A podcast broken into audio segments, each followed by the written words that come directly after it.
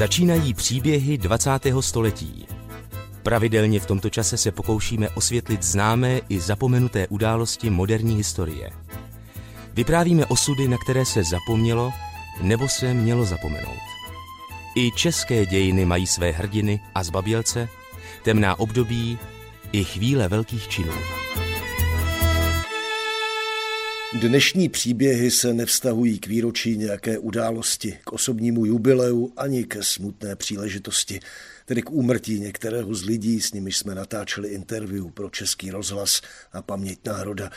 Vztahují se k holokaustu a také k tématům uprchlíků, útěků a pomoci bližním.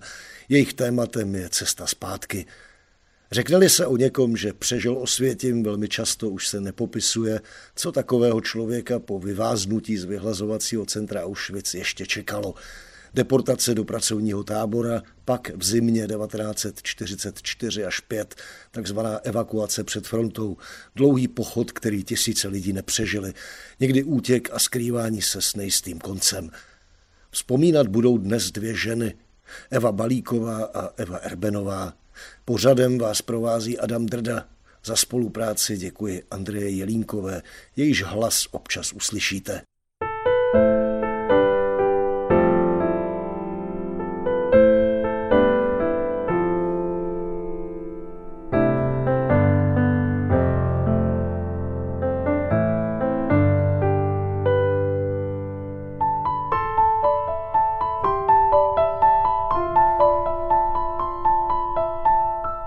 Eva Balíková se narodila 7. března 1925 v Praze do středostavovské židovské rodiny Beštendigových.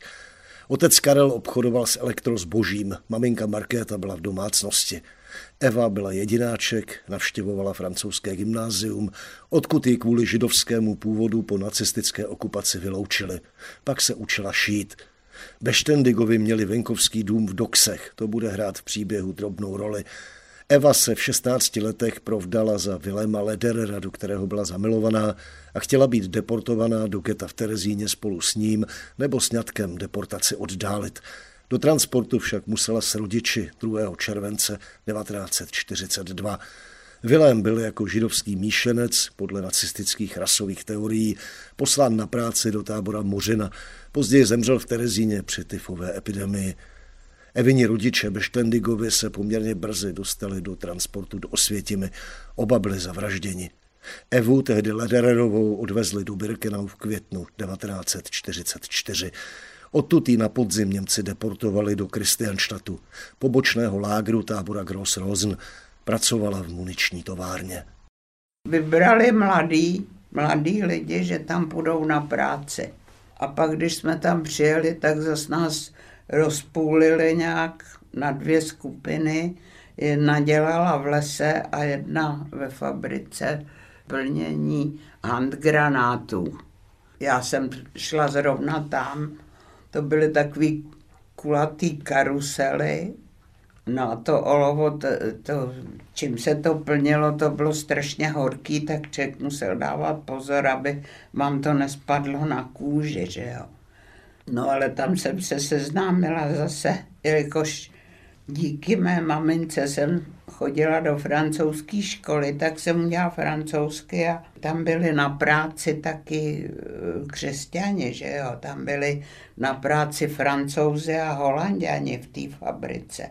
Takže ten Andrej, s kterým jsem se tam seznámila, ten dělal taky u toho karuselu. To byl strašně hodný kluk a ten mi jako vždycky říkal, co potřebuješ a tak mi přines hřeben od nějakých francouzsky a ten mi dost jako pomáhal, říkal, nech to, já to za tebe odeberu. No a to se dávalo do takových beden, který se pak nakládali. Tam přímo jezdil k tomu nějaký vlak, co to odvážel. A my jsme dost, jako všichni tam chtěli sabotovat, že jo, takže jsme dělali míň těch toho plnění, než, než jsme měli předepsaný. Pak já jsem ho požádala, jestli by mi nenakreslil mapu, kde jsme, že, aby jsme se mohli orientovat. No a pak došlo k tomu, že jsme teda museli že se blížila ruská fronta, už Němčouři měli strach, tak jsme museli evakuovat z toho Kristianštatu a směřovalo to do nějakého koncentráku, já teď nevím přesně kterýho. Vzpomíná Eva Balíková. Není přesně jasné, kdy její skupinu vyhnali Němci na pochod.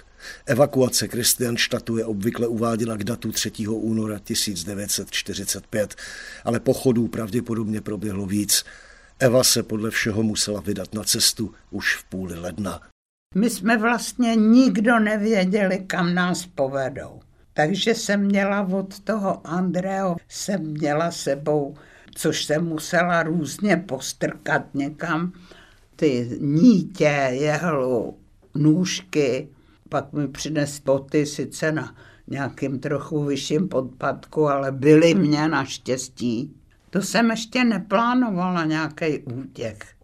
Až když jsem to zažila, protože když jsme vyrazili, tak ten první den to ještě šlo i počasí, druhý den taky, ani nevím, kudy jsme šli, to samozřejmě taky nevím, ale třetí den byl takový sněživý, vlhký den, že jsme všichni bědovali hlady a únavou a zimou, tak nás nechali přenosovat takový jak se říká, otevřený stodole, která byla jenom na seno, na slámu, tak tam nás nahnali, aby jsme si lehli tam do té slámy. Tak tam jsme byli a já jsem, řík, já jsem si v duchu říkala, čtvrtý den už uteču. To není k vydržení. Ovšem šli jsme v pěti stupu a když jsme chtěli zmizet, tak museli zmizet celý pětistup. Hlídali nás eh, Němci s vlčákama, po každý jsme byli nějak jinak seřazovaný. Já jsem byla s nějakou Lízou, ta byla Češka, vedle nás, eh, ty jsem teda taky znala, ty byly u nás na té cimře v Kristianštatu, to byly nějaký Jakonovi z Vídně.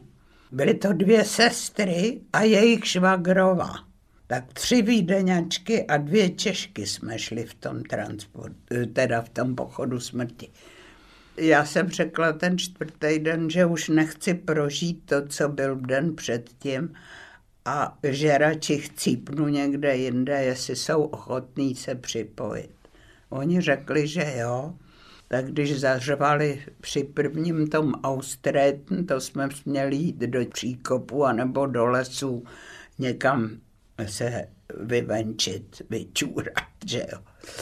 Tak jsme řekli teď a nebo nikdy a teď zalezem do toho lesa nízkého a už se nevrátíme.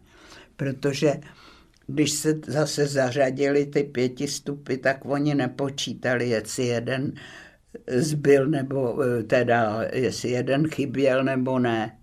Takže jsme leželi jsme v lese ani jsme se nehnuli, až celý ten transportek tisíce holek, teda bez nás už odešel, odpochodoval. No pak jsme zalezli do toho lesa, já otevřela tu mapu, tak jsme studovali, kde a jak, kudy by jsme šli. Židovské vězenkyně byly označeny. Zůstaly jim sice vlasy, ne všichni židé byli ostříháni do hola, ale měli kabáty s vystříženým pruhem na zádech, v němž byl pás jiné pruhované látky. Ptá se Andrea Jelínková. Museli jsme to nějak dát dohromady, aby z toho byl civilní kabát. Tak se říká, holky, máme nůžky, takže každá měla nějaký to podsazení u toho kabátu, to jsme vystříhli a každá si to postupně tam našila do toho obdelníku. Tak takhle jsme to vypracovali, ty pruhy jsme tam nechali v lese, no a šli jsme podle té mapy. První naše zastávka byla u nějakých Němčourů, ale takových slušných nějakých, co mluvili tak napůl polsky, napůl německy jsme věděli. A nám to bylo jedno, hlavně, si nám dají něco teplého najíst nebo napít tak jsme u nich zastavili Šli jsme tam a všude jsme se naučili takovou frázi, že jsme Češky, který byli nasazený na práci v Německu a že utíkáme domů do vlasti jako do Prahy. No tak oni nám to všude zblajzli, že to je pravda. A říkali, děvčata, vy jste zmrzlí, tak tu zůstaňte přes noc, což se nám hodilo. A jak u těch venkovských bývá, tak měli takovou tu parádní cimru, že jo, ale tam měli třeba eh, odložený všaký to jídlo. Tak jsme všech těch pět vlezli do manželských postelí s peřinama, což o tom se nám ani nezdálo. No ale teď jsme viděli, že pod postelí je takový obrovský krajáč nějaký. Tak jsme ho vytáhli a on byl plný cukru. No co by se nadspali, my jsme tak potřebovali cukr, že každá jsme u toho leželi jak kočky a lízali jsme ten cukr. To bylo děsný. No potom oni nám ještě dali snídaně a sebou něco. No hrozně hodní lidi to byli. Posloucháte příběhy 20. století.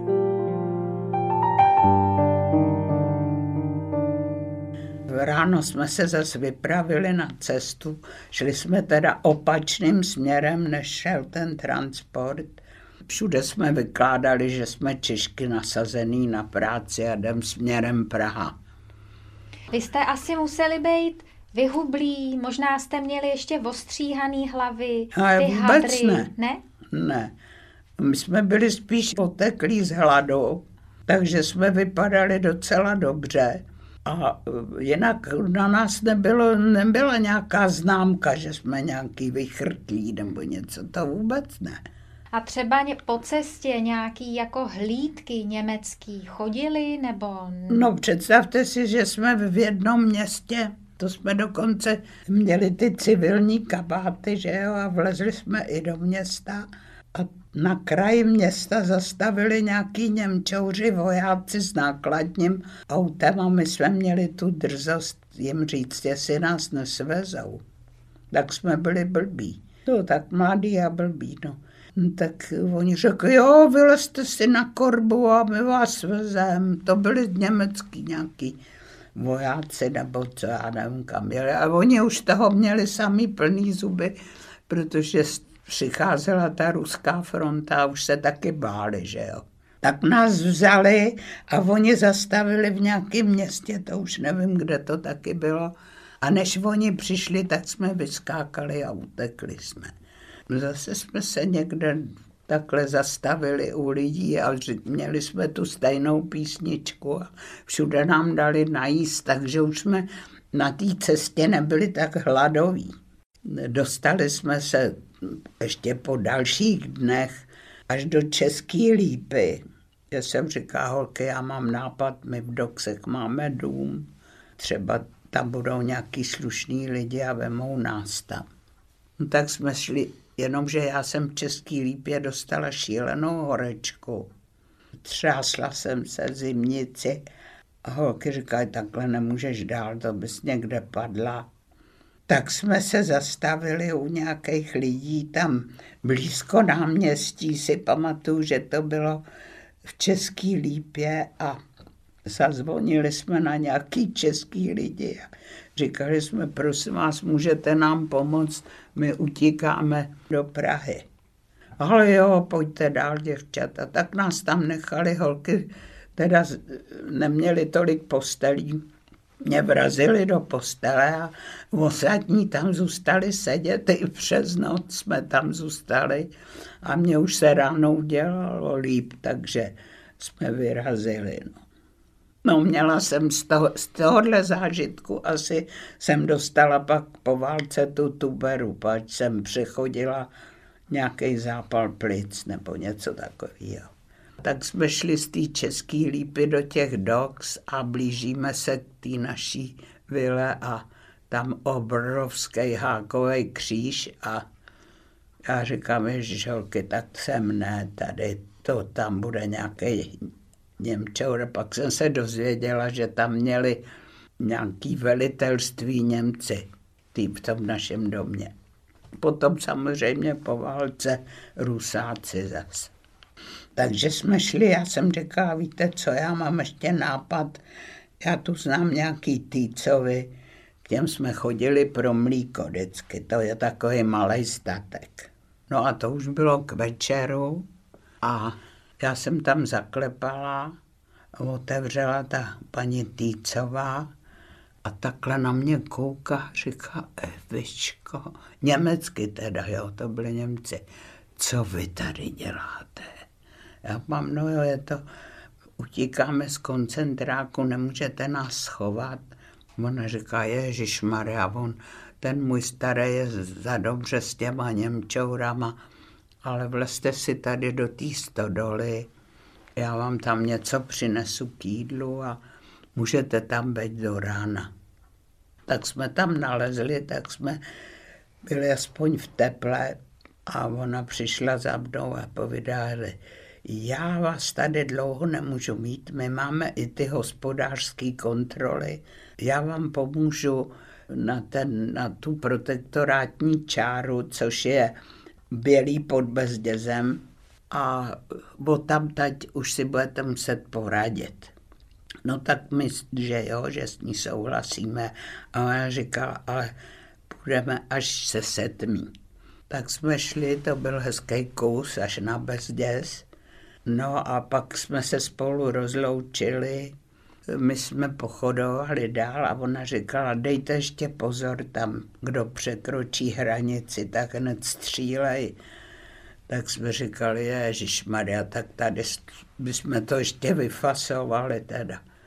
No tak jsme k té hranici došli. Ty tři výdeňačky s náma už nešly. Těm ona poradila, kudy mají jít na Vídeň. Tak ty se od nás odpojili, zachránili se tehdy všecky, protože nám potom psali, když se dozvěděli, že žijeme, tak nám psali, že se dostali do Vídně. Takže jsme šli jenom s tou Lízou a teďko tam byly takový dva domečky. Já jsem říkala, hele víš co, budeme tady hned, ten je kousek dál, to už můžou být Češi. No tak Líza nejdřív, ne, ne, ne, Bůh ví, co tam bude, já se bojím. Já pamnuju, no tak to se nedostanem nikam. Takže jsme šli, přemluvila jsem jí a otevřu to vrata tam a tam stálo pochválen buď Ježíš Kristus. Takže jsem říkala, že na věky, takže sem jdem, to jsou Češi. No a ta paní máma přišla nám otevřít a říkala, ježiš děvcata, vy jste zmrzlí, pojďte dál. A tam vstal nějaký pán, měl tam i venku stát kolo a říkal, děvčata, já vám pomůžu. Pak jsem se dozvěděla, že to byl nějaký pan Knobloch z Bukovna u Mladé Boleslavy. No a musíte jít se mnou přes les já teda jsem mínil jet na kole a půjdu s váma, tak jsme šli s ním tím lesem a byl takový široký strom tam a on říká, tak tady chvíli si odpočinem a vy mi tady hezky vyrejete vaše jména, abych měl tady potvrzení, že jsem pro někoho něco udělal. A Lísa říká, je, on dal nůž, on nás podřízne a měla takový blbý keci. No tak jo, tak jsme tam každá e, vyrili svý jména, dalo nám to práci sice, ale udělali jsme to a on říká, no a neříkejte mi, že, že nejste židovky a že neutíkáte z koncentráku. Ono už se tady přece jenom někdo už objevil. No tak my jsme zůstali štav, že nám to řekl tohle. To ani nevím, jak jsme šli dlouho, jak je to dlouho do té mladé Boleslavy. A on přišel eh, k tomu baráčku a říká, vy tady zůstaňte venku, já eh, tam budu říct manželce, že musí jít k našim příbuzným i se synem, a kdyby se náhodou něco stalo, aby se jim něco nestalo. Tady zůstanu s váma jenom já. A říkal, a já vás brzo ráno vás budím, A já mám známýho Eisenboňáka na trati do Prahy a ten kus už se svezete. Vzpomíná Eva Balíková. S kamarádkou Lízou ušli se všemi odbočkami z Kristianštatu do Mladé Boleslavy asi 200 kilometrů. Byl zřejmě konec ledna 1945 a měli štěstí, protože pan Knobloch je neudal, nýbrž jim doopravdy pomohl a druhý den ráno je zavedl na nádraží. Jo, tak jsme s ním šli až tam na tu stanici. On tam mluvil s tím nádražákem, ten nás vzal do toho vlaku, někam nás zavřel do nějaký, kam dávali balíky, nebo já nevím co. A vystoupili jsme na Denisovém nádraží, který je dnes už zbouraný. Ale teď kam? A teď jsme nevěděli, co dál ten nás tam vyklopil a my jsme neměli nic jiného na práci, než, než že jsme šli na most a brečeli jsme, když jsme viděli hračany. No, tak, jak jsme se... Já, ještě, já nevím, jak jsme se dostali dál. Pak jsme se...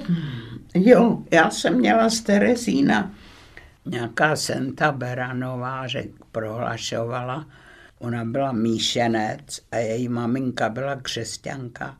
A v Terezíně vždycky říká, holky, kdokoliv přijdete dřív, se zachráníte do Prahy, tak v Liliový ulici, teď už nevím číslo, bydlí moje maminka a ta vás tam veme. A paní byla úžasná, ta hned nám dávala jídlo a já nevím, co všechno, tak jsme byli u ní a ona říkala, děvčata, já vás tady nemůžu nechat, on se se nadspal Němčour do podnájmu. Takže ona říkala, já se pokusím vás někam umístit. No a zeptala se, s někým telefonovala nějakou paní a ta řekla, jo, jo, ať přijdou. A to bylo v dlouhé třídě, měla obuvnictví tehdy, ale ona de facto byla zubařka, dentistka teda, a jmenovala se Třešňáková a ta nám zachránila život. Ta nás vzala do toho zadního pokoje, co měla v tom krámě a pak bydlela na letní v korunovační. Tam nás vzala potom večer Jo, a ještě nám pálila ty šaty, které jsme měli pod tím kabátem a říkala, holky, to je takovej smrad po baráku, že nevím, co bych těm lidem řekla. No já jsem věděla teda, že kdyby jí chytli chudáka, tak přijde o hlavu, že jo, tak to, to jsem nechtěla taky riskovat, tak a Líza říkala, víš co, zůstaň ty tady, když tu bude jedna, nebude to tak nápadný. Já totiž mám jedny známý, který mě vemou taky. A ta Líza od té doby jsem jí neviděla. Ta zkrátka šla někam se schovat a pak jsem se dozvěděla, že žije v Austrálii. Vzpomínala Eva Balíková. Ocitla se v ještě pořád okupované Praze. Ještě ani zdaleka neměla jistotu, že přežije, do konce války zbývalo několik měsíců. Pomoc dobrých lidí Evě zachraňovala a nakonec i zachránila život, ale její příběh se měl ještě zkomplikovat. Posloucháte příběhy 20. století.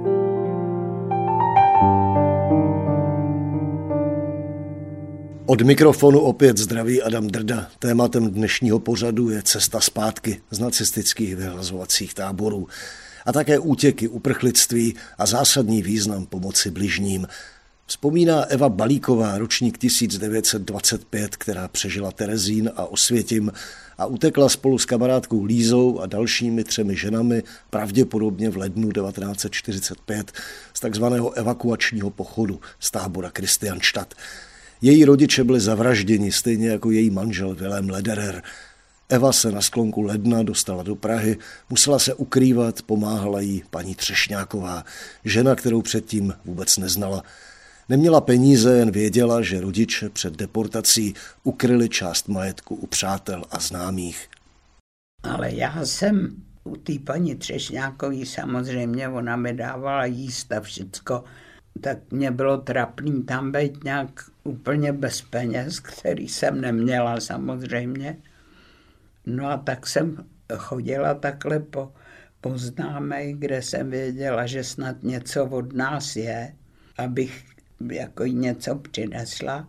No a vzpomněla jsem si na doktora Rádla, byl to manžel Hany Vítový a byl to advokát pražský, který mu můj strejda Lagus, eh, taky advokát pražský, předal svoji klientelu a byly tam naše věci schované, což jsem věděla.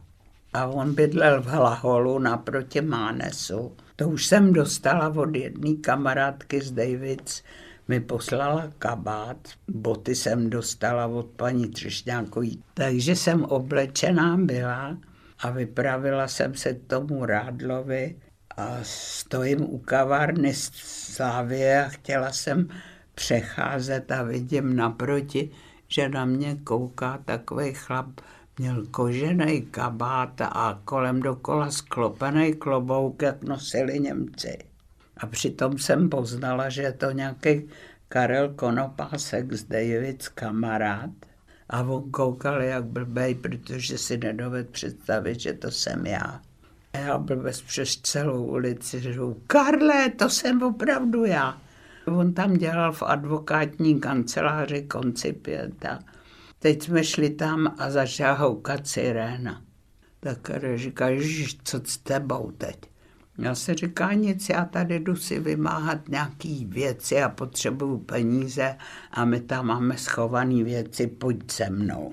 Teď ten rádl, když mě uviděl, Hanu Vítovou jsem tam viděla sedět v tetiném perziánovém kožichu a rádl na mě kouká, říká, co ty tady chceš? Já povedám, no, chtěla bych teda nějaký peníze, já jsem utekla z koncentráku a nemám teda žádný peníze, abych si koupila nějaký jídlo. No tak vydal nějakou stovku, tehdy se za tu stovku něco koupilo. A říkal, no teď ven nemůžeš, to vás chytnou okamžitě. Teď viděl Karla, říkal si, že vypadá na Němčoura taky. Pro mladší Hana Vítová byla česká herečka, doktor Rádl, šéf-redaktor populárního časopisu Kinoreví. Jestli byl kožich opravdu židovský, to jistě nevíme. Eva Balíková si to tak pamatovala. Nálet na Prahu provedli spojenci omylem 14. února 1945.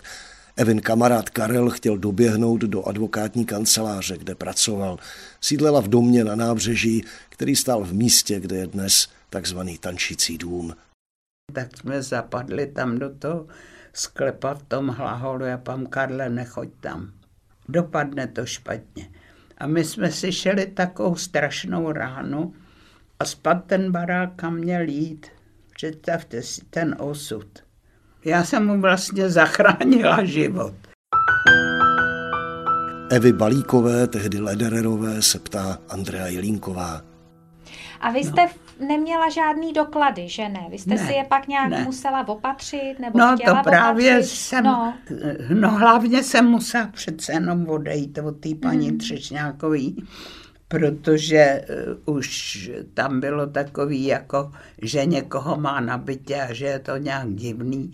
A pak měla nějakýho přítele, ten taky nebyl takovej moc košr, takže když on přišel k ní, tak já jsem se musela schovat pod gauč. Měla strach přece jenom. A já jsem říkala, že nechci, aby se jí něco stalo. Tak jsem si řekla, že se najdu pod nájem. A někdo mi doporučil nějakou paní v té italské ulici, tak tam mě vzala paní na byt, jsem taky něco namluvila. To se musela jít taky nějak pryč, pač mě někdo sledoval až k baráku, tak jsem si řekla, to je divný, tak já si najdu něco jiného. A další bydlení bylo přes nějaký mý známý v té ulici takhle nad Čelakovským sadem, nad muzeem. A to jsem se dostala do takového bytu, kde většinou ty lidi všichni byli někde v práci, byl to docela velký byt a říkali, helejte, nikdo k nám nechodí, takže nemusíte být, mít obavu, že by někdo přišel nebo tak. No a seznámila jsem se s chodou okolností nějakým chlapíkem a to už zase nevím, kde, který mě slíbil falešný doklady. Někdo mu jako o mě řekl. Já povedám, a ještě pro moji kamarádku, protože jsem furt si říkala, se někdy s tou Lizou já jsem se nějak dozvěděla, kde je a vzkázala jsem jí, že, že se sejdem u schodu do Rigráku a že jí seženu taky falešný doklady. Ale že chce asi 10 nebo 20 tisíc. No, jsem říkala, že kde to seženu. No zkrátka se musela sehnat na určitý den. No, říká, tak víte co, eh, my se sejdeme tam v té italské ulici u Rigráku a přinesete mi peníze a já vám dám ty doklady. No a tehdy jsme se tam sešli a on hned říkal, máte ty peníze? A pama, vy máte ty doklady? A on říká, no ještě tam něco musím. A teď se mi to už zdálo divný, tak jsem si provrtala takhle postupem času díru do futra, aby mě to nikdo nesebral takhle prstama, nechtama a pustila jsem ty peníze, které jsem si obstarala do toho futra dolů do kabátu. On se se mnou rozloučil, že se teda zítra tam sejdem. A kde máte tu druhou? Já povedám, nevím. Ta se nějak ztratila. Chtěl tu lízu taky. Asi udat. To byl ten udavač. A když on odešel ode mě, tak právě přišel ten tajný z policie český. Přišel ke mně a říká, bohužel já vás musím zatknout. Já jsem dělala jako a proč a zač a to. Vy víte dobře proč a nedělejte tady jako nějaký pozdvižení, to bych nechtěla, aby jsme na sebe nějak upozornili. Pojďte se mnou, já vás musím dovést do Bartolomějský. No takže jsme šli do Bartolomějský pěšky přes Václavák, on říkal, chcete okovy? Já pám, já vám neuteču, nemám kam. No, tak jsme šli do té Bartolomějský, tam byli velmi hodní, měli službu zrovna tu raní nějakou, ty policisti český, tak ty, když se dozvěděli, co, kde, jak, se mnou, že jsem vlastně politický vězeň. Tehdy u nich jsem byla, že jo, politický vězeň. Později v tom svazu politických vězňů jsem už nebyla, jsem byla zavřena jen z rasových důvodů. Ale u nich jsem byla politický vězeň a oni zrovna nějak končili šichtu, ale byl tam nějaký štábní barák, který se o mě strašně staral po celou tu dobu, když jsem tam byla. Chlapi tam vytahovali svačiny, co nesnědli, jestli nechci se najíst. A zkrátka chovali se ke mně hrozně hodně. No a tam jsem seděla a zrovna se měnila ta služba, tak přišli další No a šoupli mě na tu, eh, do té cely, že jo. S těma lehkejma dámama, který tehdy byly jenom na čtyřce. No a pak, když každý den oni museli jít na prohlídku k tomu ginekologovi, tak jsem šla s nima, to jsem musela, pač o mě nikdo v té nové partě nevěděl. No a když jsem přišla na řadu, tak eh, jsem chtěla panu doktorovi říct, že jsem říkala, já nejsem a on říká, to říká každá. A já vám, pane doktore, já jsem utekla z koncentráku. Ježíš Maria, jste to neřekla hned? A to jste tady mezi těma děvčatama. Já vám, no, tam mě dali. Ne, okamžitě dostanete Einzlík. No tak jsem dostala Einzlíka Jo, a pan doktor říkal, k nikomu nechodím na celu. A jestli vám něco bude, tak přijdu. Takže já tam dostala zápal pohrudnic a pan doktor přišel a říkal, že musím teda do nemocnice. A v Kelejový na starém městě byla židovská nemocnice u té synagogy, tak mě tam ne, že by mi odvezli depák. Šla jsem pěšky zase přes Staromák s policaj, teda s tajným nést v uniformě. Ten mě tam odved a tam byl nějaký profesor Růžička, tehdy vedoucí, tak ten mě tam zavřel do jednoho toho pokojíčku, taky jsem tam byla sama, jako byla jsem tam jediná jako vězeň, takže mě musí zamknout. No a ty řekli, že mi to budou tak prodlužovat, protože tyhle zase měli příkaz, jakmile se uzdravím, poslat na pevnost do Terezína. Oni ještě řádili Němci koncem války. Naopak víc oni jako byli v tomhle důslední. Takže jsem tam byla, já nevím jak dlouho. No a tam jsem vlastně zažila revoluci té nemocnici. Posloucháte příběhy 20. století.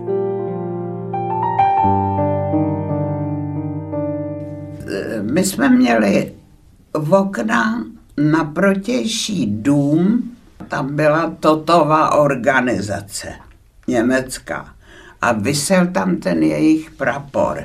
No a jednoho dne to už bylo kdy toho 5. května, že jo?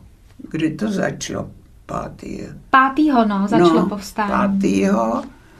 No a já jsem se zbudila a říkám, že, že já mám asi zase teplotu, já mám takový vidění, tady naproti je československá vlajka. No to nemáš vidění, ona je revoluce tak hele, už je ti dobře, my to tady stejně fingovali, aby jsme ti prodloužili tady pobyt. Tady máš bílej plášť a jdeme na Staromák sbírat mrtvoly. Já koukala jak blázen, až jsem to všecko zaspala. To už se střílelo.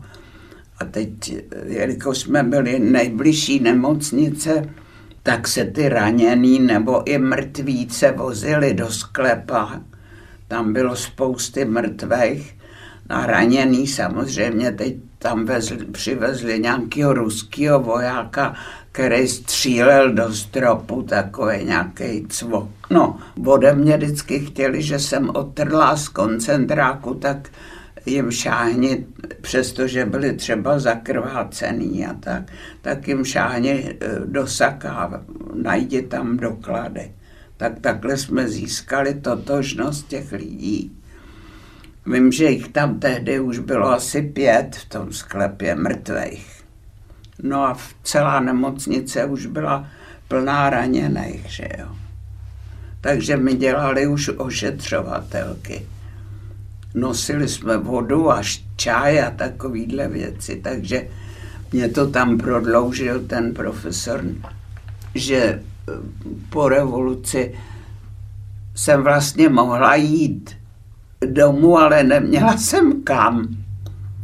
No ale shodou okolností se eh, samozřejmě informovala ta paní Třešňáková, asi kde jsem, na té policii a ty řekli, že jsem v nemocnici a ona si pro mě přišla.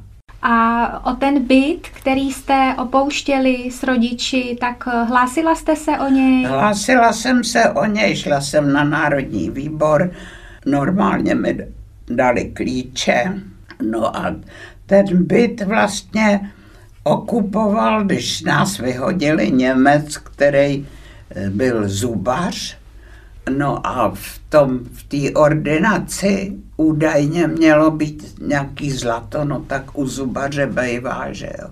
Tak e, my pak ještě, když ten byt potom mi sebrali, tak mě naškli, že jsem to zlato vykradla. A přitom tam byla takzvaná ta revoluční garda, takzvaná rabovací garda. Tak mám podezření, že to tam všechno vybrali a svedli to na mě. Ovšem já jsem dostala pak předvolání k soudu, kde mě teda naškli za nějakou tu krádež No já jsem se obhajovala sama, že jsem říkala, prostě já, já nemám co do pusy, nemám peníze a mě bude zajímat nějaký zlato, když jsem ani neznala tu hodnotu a nic. A ten soudce, ten soudce říkal, no tohle, kdo si tohle dovolí, kdy to děvče je rádo, že žije. No a tím to skončilo. Jsem byla osvobozena. Mohla byste se ještě vrátit k tomu bytu? Vy jste nakonec vám ho sebrali, že jo? No Zase. sebrali, dokonce jsem chtěla jít domů od, a koukám, že je zapečetěný. To bylo šílený, to jsme vlastně neměli nic. Já, když jsem se stěhovala do podnájmu, tak jsem šla s takovou taškou, to byl celý můj majetek. A vám to sebrali na základě toho, že to bylo pro vás moc Nadměrný. Velký? Já jsem říkala, no a e, nemyslíte si, že každý čeká, že se mu někdo vrátí z rodiny? Prosím vás, kdo by se vám vracel? Takhle se mnou mluvili. To už by dávno tady byli. Vy jste si vzala, to je dneska trestný, vy jste si vzala nadměrný byt. Vrátil se někdo? Vůbec nikdo z příbuzných. Teta Líze, ty utekly do Chile, takže ty se zachránili, to byla máme jako sestřenice, tak to bylo vzdálený, ale jinak se nevrátil nikdo vůbec. Mně tam zůstalo 12 lidí z, pří, z přímýho příbuzenstva. Vzpomínala Eva Balíková, rozená Beštendigová. Žila pak v Československu a v České republice, pracovala jako úřednice, vdala se, vychovala dceru. Zemřela roku 2021.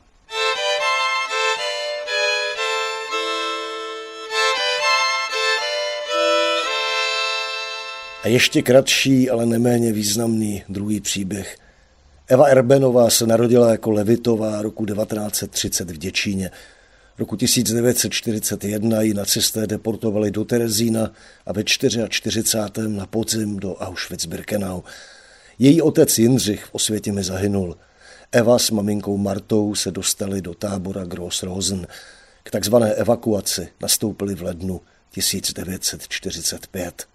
A šlo se, a šlo se, a šlo se, a šlo se, a šlo se, a šlo se. A šlo se. Každý den 30 kilometrů skoro. Někdy spát venku, někdy ve stodolách. Z těch tisíc lidí přežilo 70. Spousta zůstalo mrtvých. V tom Gross Rosen, tam jsem našla holčičku, která byla asi o dva roky starší než já, a mluvila jenom maďarsky. A spustila na mě kanonádu maďarskou. Ta Goldy, to byla rostomila. Ona, půlku jsem nerozuměla, co ona říkala, ale pořád něco mluvila o jídle. A vykládala mě různé věci, ale nevím, jak přesně. 17. dubna 1945 v koncentračním táboře Svatava u Sokolova zemřela v dřevěném baráku Evina matka Marta. Umřela na následky vyčerpání a zřejmě i nemoci.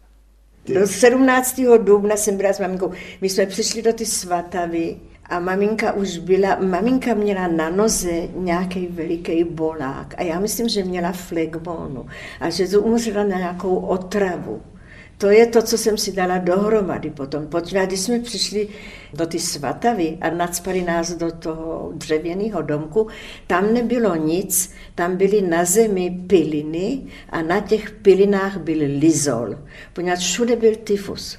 Tak oni všechno desinfikovali. A když jste si lehla na ty, lehla na ty piliny, tak na těch šatech ty piliny se přilepily a ten lizol se přilepil a to všechno smrdělo šíleně a začaly slzet oči a nos a všechno. Nedalo se dýchat vůbec. A ty ženy byly tak, to tenkrát nás bylo ještě 250 a maminka si lehla a já jsem si nechtěla lehnout. Já vím, že jsem si sedla na bobeček takhle vedle ní.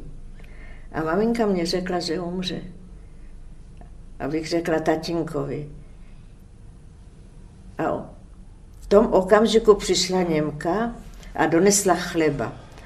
Takhle to měla, měla takovou zástěru nebo nějaký lavor a v tom měla kulci chleba a to takhle házela všem a hodila mamince, poněvadž maminka zrovna v tom okamžiku umřela. a hodila mě a hodila mamince. No já jsem vzala oba chleby a držela se maminku, která mě prostě stydla v ruce. A já jsem pořád na ní mluvila, pořád, prostě jsem nechtěla vůbec věřit, že je mrtvá. A v tom okamžiku přišla ta Goldy, ta Maďarka, a začala na mě mluvit maďarsky. A já jsem ani neplakala, myslím. Já jsem to prostě nevnímala. Ne, maminka neumřela. Pro mě to bylo... Já myslím, že už jsem taky nebyla tak moc eh, příčetná, ale pak přišli, ten pochod smrti pokračoval a pak přišla Helenka Ganzová a vzala mě za ruku a povídala pojď a tak to šlo. A tak maminku odvezli a to je ono. Posloucháte příběhy 20. století.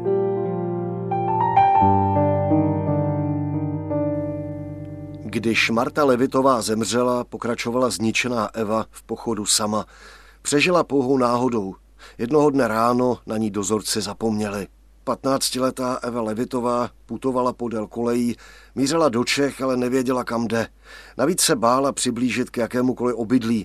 Cestou potkala německého vojáka, který ji chtěl zastřelit, ale z neznámých důvodů to neudělal. Měla oholenou hlavu a v šatech vši. Ploužila se čtyři dny. Tak jsem ještě čtyři dny takhle chodila, až jsem potkala nějaký kluky, ty mluvili česky. A tak jsem se hrozně těšila a volala jsem na ně, je, je, je, já taky mluvím česky, odkud jste? A oni povídali, je, podívej, mrtvola. tak, no, kluci mladí.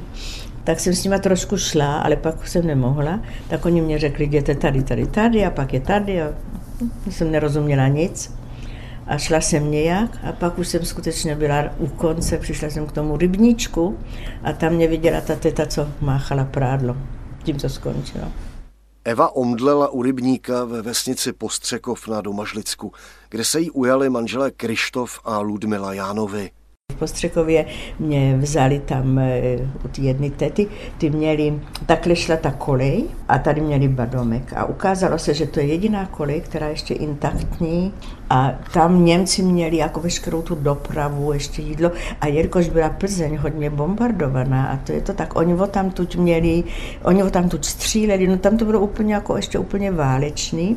A museli mě dostat jako z tohohle místa pryč. A ty Němci byli všude, byl německý lékař a byl německý hokinář, všecko, všecko měli tam pod kontrolou v Postřekově tak ten bratr od ty tety Lízit, která mě tam našla, přišel s kravičkou a s jetelem, vozek plný jetelu, do toho mě strčili, ten jetel na mě hodili a to řekl taky, ten jetel jsem se může dejchat, i když jsem tam pod tím hluboko, hluboko. A přes celou ves, kde takhle stáli Němci a on mě vezl s tou krávou nahoru, měli domek u lesa a tam mě hodili do sklepa mezi brambory a mezi to. A tam všechny ty bombardma bylo byly úžasný. Ale pro mě to byla hudba. Oni se samozřejmě báli a já jsem se nemohla bát. A já jsem dělala vždycky jako, že spím. Máč, oni se modlili. Já jsem samozřejmě nechtěla říct, že jsem židovka. Ale naučila jsem se v to od nich, zdráva s Maria, Matko Boží, Bože, můj to tvé, buď pálovnosti, ne. A tak jsem to mrmlala taky potom. Ale oni se o mě starali úplně úžasně, úžasně, úžasně. Když jsem jim řekla, že jsem židovka, tak strec řekl, že mě musí přihlásit na židovský obci. Taky jsem chtěla, páč tatínek určitě bude žít a tak. Eva Erbenová se později odstěhovala do Izraele, kde žije dodnes a kde jsme také natáčeli rozhovor. V se s manželem vychovala tři děti. Dnešní příběhy 20. století o cestě zpátky jsou u konce. Tedy se s vámi loučí a za pozornost děkuje Adam Drda.